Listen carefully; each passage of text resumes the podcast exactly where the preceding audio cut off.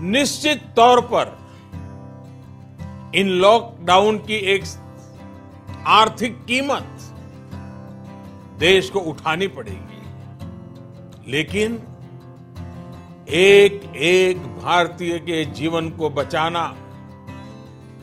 आपके जीवन को बचाना, आपके परिवार को बचाना, इस समय मेरी भारत सरकार की देश की हर राज्य सरकार की, हर स्थानीय निकाय की सबसे बड़ी प्राथमिकता है।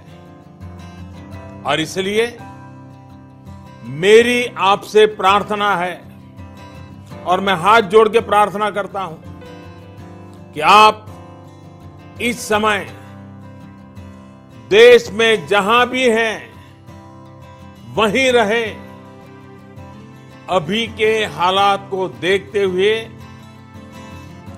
देश में ये लॉकडाउन 21 दिन का होगा।